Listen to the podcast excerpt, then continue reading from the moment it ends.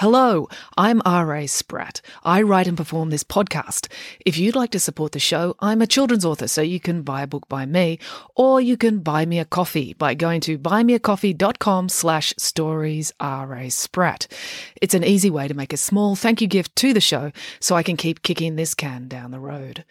The podcast directory you're using right now should have a link to my Buy Me a Coffee page in the show notes, or you can type it into your browser. That's buymeacoffee.com slash stories R.A. Spratt. All contributions are gratefully appreciated.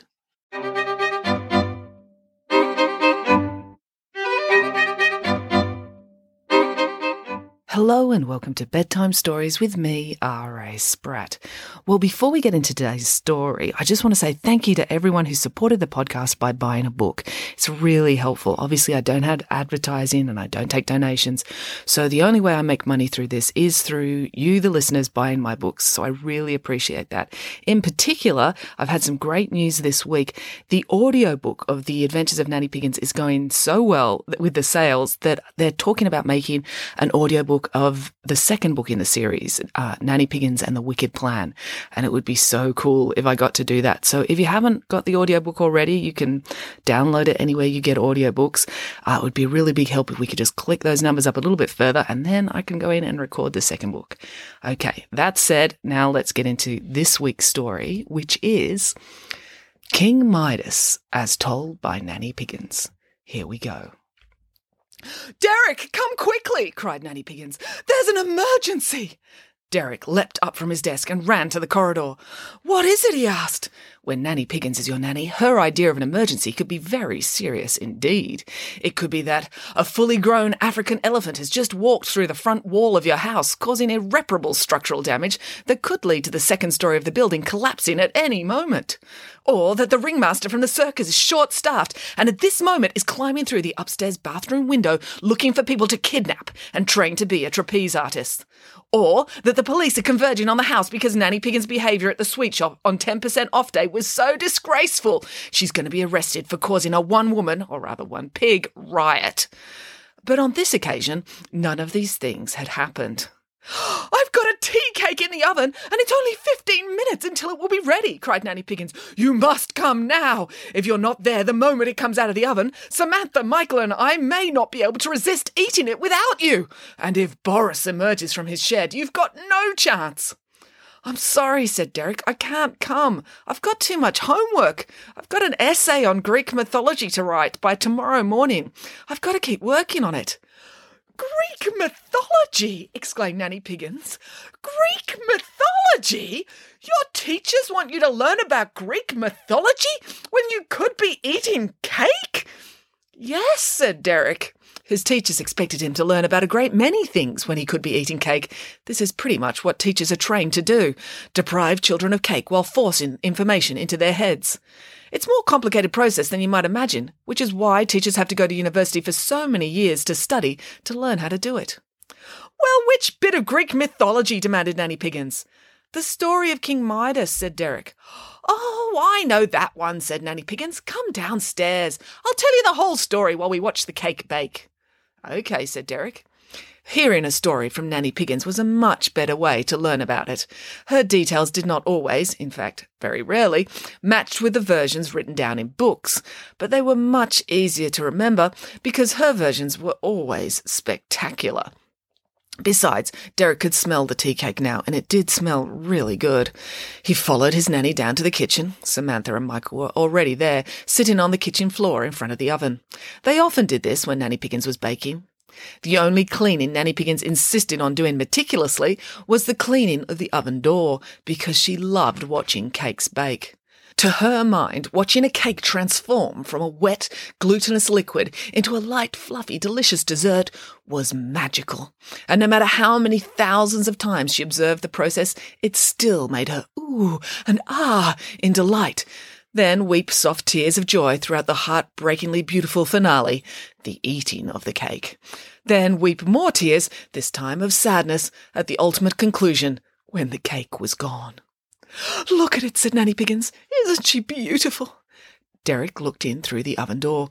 All he could see was a cake tin with brown cake batter sitting at the bottom. He knew from experience not to say this out loud, so he said, Gorgeous, Nanny Piggins, just stunning. Nanny Piggins sighed with contentment. Ah. She inhaled a deep breath. And it smells as good as it looks, said Nanny Piggins. If it tastes as good as it looks and smells, we're going to have a wonderful afternoon. You know, some nannies make their children go to art galleries and theatres to experience art, but you don't have to endure that. I create art right here in our very own stove. The children were used to Nanny Piggins' idea that cake was a high art form, so they didn't question this statement. In fact, you are much luckier, said Nanny Piggins, because so many of the greatest paintings are in Italy and France, and the great theatre is in New York and London, whereas the greatest cake in the world is right here in your kitchen. I thought you said that Hans the baker made the greatest cake in the world, said Michael. That's just what I say to his face, to encourage him, said Nanny Piggins. The greatest cake in the world is always the one that is closest to you at that moment. And that tea cake is only 50 centimetres from my snout, so it is a very fine cake indeed. Nanny Piggins, said Derek, you said if I came downstairs with you that you'd tell me the story of King Midas. I did, said Nanny Piggins. Oh, yes, I did. I always make such rash promises when the scent of cake is in the air. She sighed. Oh, I suppose I'm going to have to be a responsible adult and carry through on my promise.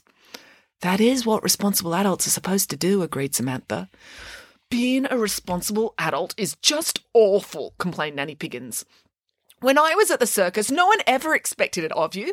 We were all irresponsible adults. It was a job requirement. Reckless, self involved behaviour was a career necessity. But you weren't happy at the circus, Michael reminded her. You ran away. True, agreed Nanny Piggins. The ringmaster was shockingly remiss when it came to restocking the chocolate biscuits in the break room. I couldn't stand it any more.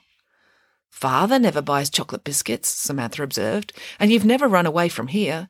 Yes, failure to supply chocolate biscuits is perhaps your father's most serious character flaw, and there are quite a few to choose between, said Nanny Piggins.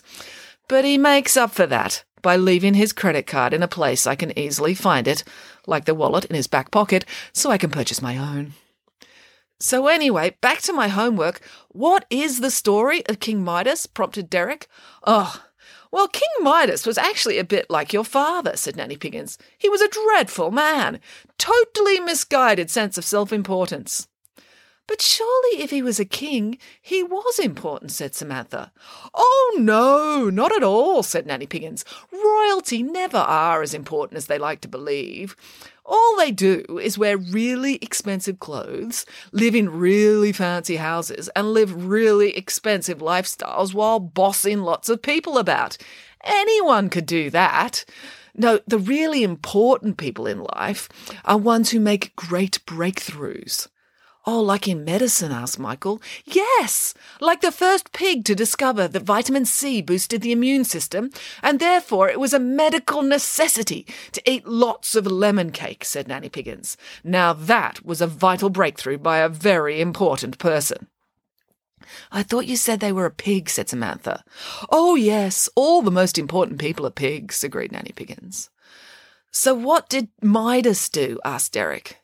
Well, he was very rich, said Nanny Piggins. He lived in Turkey, although not Turkey the bird. He lived in Turkey the place. Although it wasn't called Turkey back then, probably because they had the good sense not to name their homeland after a delicious bird. Anyway, he had a great big palace and spent all his time bossing people around and beating people in wars, then stealing all their things, and then buying ridiculous, ostentatious things so he could rub everyone's noses in it. Just like Michelle Brampton, muttered Samantha. She won't shut up about a pencil case with a built in stapler and pencil sharpener. Exactly, said Nanny Piggins. That was what Midas was like. He had to have the most beautiful rose garden in all of Turkey. Not because he liked looking at roses or smelling roses or dancing the tango with a rose between his teeth, but because he liked making other people come and look at his roses and realize how much nicer his garden was than theirs. Anyway, one day Midas was walking in his lovely rose garden, said Nanny Piggins.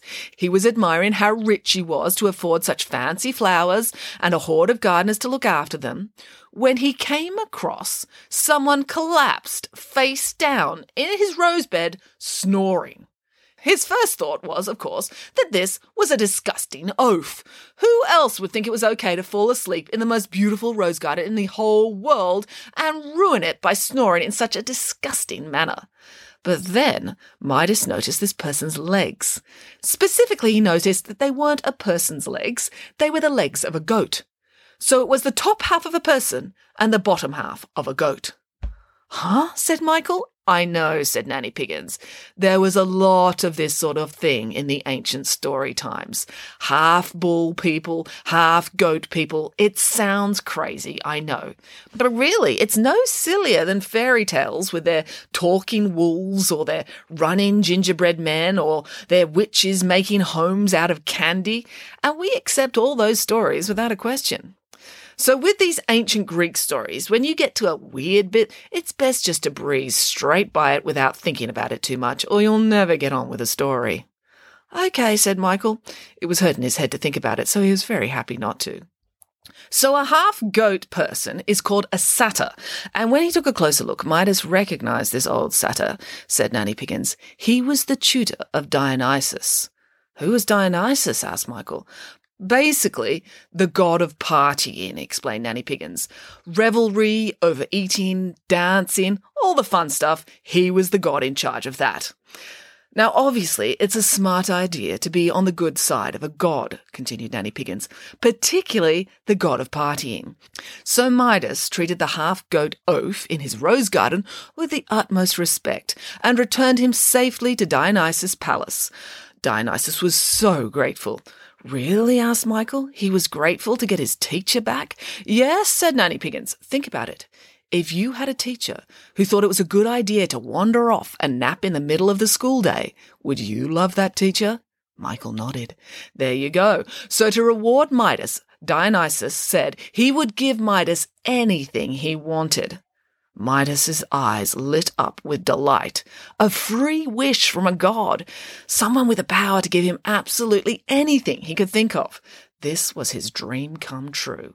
He knew instantly what he wanted. Give me the power to turn anything I touch into gold, requested Midas. Really? asked Dionysus. Are you sure about that? Yes, said Midas. A hundred percent certain, asked Dionysus. Definitely, said Midas. Okay, said Dionysus. You asked for it. And kapow! Midas was given the power. Midas rushed home to try it out at once. The first thing he tried it on was a twig. Instantly, it was transformed into solid gold. Wonderful! Midas squealed with delight. He rushed out to his rose garden and touched a flower, and it transformed into a solid gold rose. He was ecstatic. Just then, Midas's daughter came out into the rose garden. Daughter, look at this, cried Midas. I'm going to be so rich. You're already rich, said the daughter. You're the king. You've got more money than anyone. And when you want more, you just go to war and take more. I know, but this is even better. Look, said Midas. Everything I touch turns to gold. He demonstrated by touching another rose. It instantly transformed. Oh, said the daughter. You aren't impressed? asked Midas. Well, I'm sure it'll be handy for solving any budgetary problems you may have, said the daughter, but I've always preferred red roses. She leaned in and sniffed the gold rose. And roses that are made of, you know, rose petals smell nice. They smell of roses, which is literally an expression because people like the smell so much. This gold one smells of just nothing. But it's gold, exclaimed Midas. It's worth a fortune. I'm just giving you constructive feedback. There's no need to get snarky, said the daughter. She handed back the gold rose. But as he reached out to take it, Midas's finger brushed his daughter's hand. And instantly the hand turned to gold. Dad, what have you done? asked the daughter. Midas looked on in horror as the gold spread up her arm to her body and her head, and in seconds his daughter was a five foot six solid gold statue. At first, Midas did some mental calculations and worked out how much his daughter was now worth millions. But then his mind went further and realized that he'd no longer be able to talk to his daughter or hug her, and she was going to find it very hard to get married and settle down and give him grandchildren now. And for the first time, Midas began to suspect that he may have made a terrible mistake. To cheer himself up, Midas ordered for a slice of cake to be brought to him. A nice slice of chocolate cake always made him feel better. But as he reached out to pick up the delicious baked treat, as soon as his fingers touched the crust, the slice turned to solid gold. He grabbed the rest of the cake, but every last crumb was now tasteless, inedible gold. What did he do? asked Samantha. He rushed straight back to Dionysus. What do you want now? asked the god. Please, I beg you, asked Midas. He wasn't all puffed up any more. He'd been humbled by his terrible life decision. Please, return my daughter to how she was. Fine, said Dionysus, instantly restoring the daughter. And, continued Midas, remove from me this cursed power of the golden touch. It's not as much fun as you imagined, is it? said Dionysus. No, agreed Midas. It was foolish of me to ask for such a thing, when what I should have asked for was the cake touch. Huh? said Dionysus. The power to turn everything I touch into chocolate cake, declared Midas. Could I have that instead? Um, I suppose so, said Dionysus, and kapow! So it was done. From that moment on, everything Midas touched turned into the most delicious, light, fluffy chocolate cake, garnished with chocolate icing and chocolate sprinkles. And he was very careful not to touch any people or beloved household pets, and his kingdom became the happiest in the whole world, as every citizen got as much chocolate cake as they could eat all day, every day. And so they all lived happily ever after, the end. I'm pretty sure that's not the version my teacher knows, said Derek. Yes, if only your teacher spent more time napping in Rose Garden, said Nanny Piggins, perhaps they wouldn't pester you so much with pedantic details. Just then the oven timer pinged. It's ready, cried Nanny Piggins. Now we're going to have a history lesson. We're going to find out how lucky the people of ancient Turkey were to live in Midas's kingdom with a ruler who had the cake touch. The end. Thank you for listening. To support this podcast, all you've got to do is buy a book or an audiobook by me, R.A. Spratt. There's lots to choose from. You can choose from the Friday Barnes, Nanny Piggins, or Pesky Kids series. And now there's the book Shockingly Good Stories, which is based on this podcast. You can order any of these things through your local bookstore or go to my website, raspratt.com, and click on the Book Depository banner. They've got all my titles and free international shipping. That's it for now. Until next time, goodbye.